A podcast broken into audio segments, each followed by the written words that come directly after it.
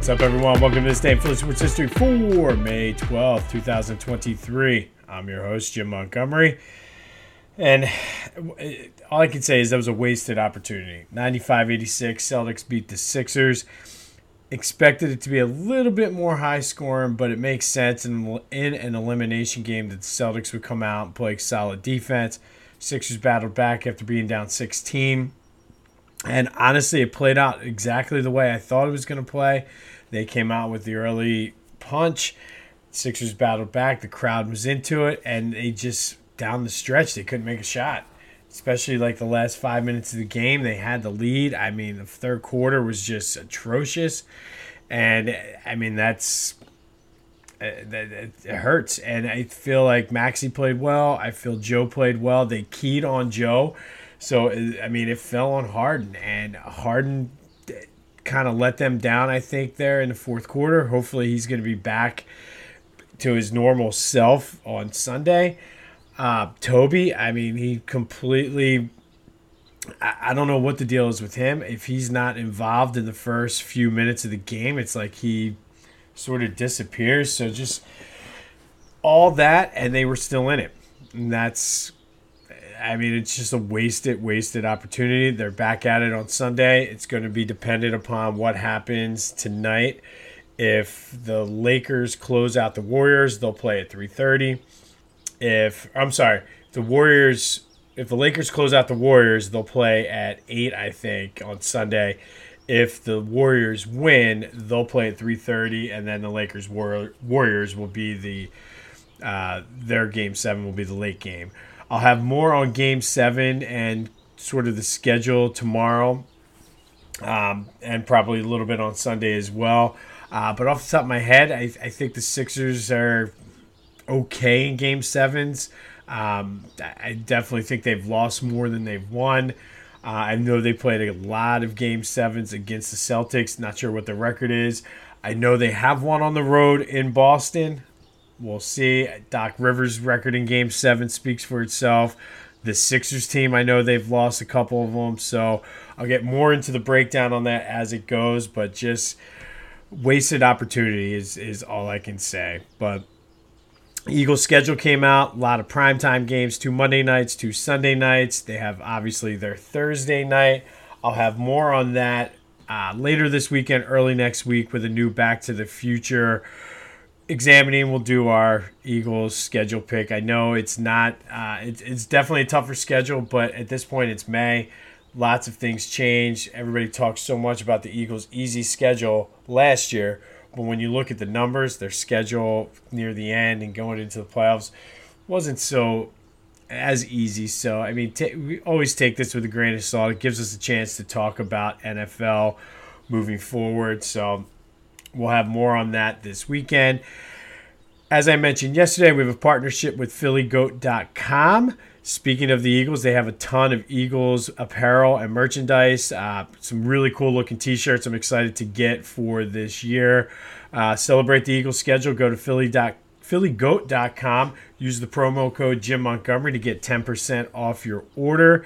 If you want to get some stuff for the Philly season too, they have some pretty nice uh, Phillies shirts. Uh, there's one that it's uh, the Phanatic. It's the Major League Baseball logo with but with the Phanatic's face. I really like. Uh, I think I'm gonna pick one up.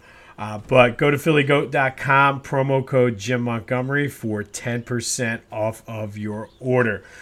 All right, I want to touch base then too on some of the flyer stuff. Uh, Keith Jones was officially announced as the president of hockey operations. Danny Briere got the inter- interim tag dropped off. And I'm seeing a lot of folks upset saying, oh, it's the same old Flyers bringing guys in. Uh, I, I, think everybody's fine with Briere. And I, I, think we'll, we'll leave that on its own. Um, as we mentioned on here before, he's gone to school. He worked as a scout and he's just did it the right way, worked himself up the ranks. Keith Jones obviously was the, on the broadcast team. So don't really know what he brings, uh, but everything to every person I've heard, other than just like, oh, here we go with the old old old boys network, basically had said that Keith Jones is a hard worker. He does have a ton of connections throughout the league, And what I the perception I got was the president of hockey operations for the Flyers. It, they're going to be working as a team, obviously, uh, but it's more of like a PR ish type job. So I feel like if it's a PR type job, he's a good guy for that. With his connections, he's got a good personality. I don't necessarily think he's going to be the guy making a lot of the, the hockey decisions. That's going to be Danny Briere, which I think that's what he's been made for. I'm excited to see Briere get this job. Um, I think if you take the fact that both of them played for the Flyers out of it, it might not be that bad. Uh, but I know the diehards are, are not happy about it. And admittedly, I'm not a, uh, a hockey Flyers diehard. But from where I'm sitting, I, I don't necessarily hate this move. Um, the Keith Jones move, eh. But I, I really do from the research I've done, like the Danny Briere. So we will take that. Phillies back in action tonight out in Colorado, starting a West Coast trip. Again, they Rockies have been playing well. So have the Phillies, though. Uh, anxious to see how they do. It's just I, not a big fan of the West Coast trip trips because of the time starting. I'm an old man and go to bed early, but hey, that's what happens. All right, today we're going to go back to 1910. And on this day, May 12th, 1910, Charles Albert Bender, Bender also known as Chief, pitched a no hitter for the Philadelphia Athletics. It was a 4 0 win over the Cleveland Naps. This is uh, important because uh, Bender was half Chippewa Native American. He was one of the first Native Americans to actually play in major leagues, and from what I was able to gather and, and see, he was the only one to pitch uh, a no hitter. Uh, in addition, excuse me, in addition to the no hitter, he's a three-time World Series champ. Uh, in the 1911 World Series, he pitched three complete games. So think about that. Three complete games in the World Series. Uh, he won 16 games in his career, eight times, 16 games or more, eight times. Uh, had a career 2.40, 2.46 ERA. I uh, played in the major 16 years with the A's, the Baltimore Terrapins, the Phillies, and then he came back late after he retired to play a season for the White Sox.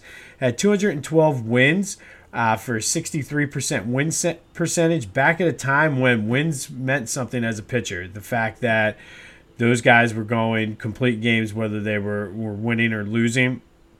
Um, he's in the Philadelphia Baseball Wall of Fame, which I, I don't know if that's. I, I feel like that is the Phillies Wall of Fame. It's just they call it Philadelphia Baseball because he played for both teams. Uh, I'll have to look into that. I thought that was sort of sort of strange. Uh, but he's also in the A's Hall of Fame uh, as well as the Major League Baseball Hall of Fame. So on this date, Back in 1910, Chief Bender pitched a no hitter for the Philadelphia A's in a 4 0 win over the Cleveland Naps.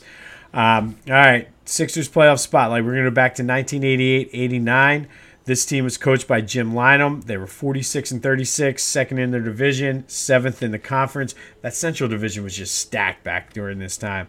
Uh, you had Cleveland was good, the Bulls, the uh, the Pistons. So uh, even the Bucks were good. So Barkley had 25.8 points per game and 12 and a half rebounds. Mo Cheeks averaged 7.8 assists per game. Hersey Hawkins was on this team as a rookie. Mike Gminski before the injuries. Ron Anderson, Cliff Robinson.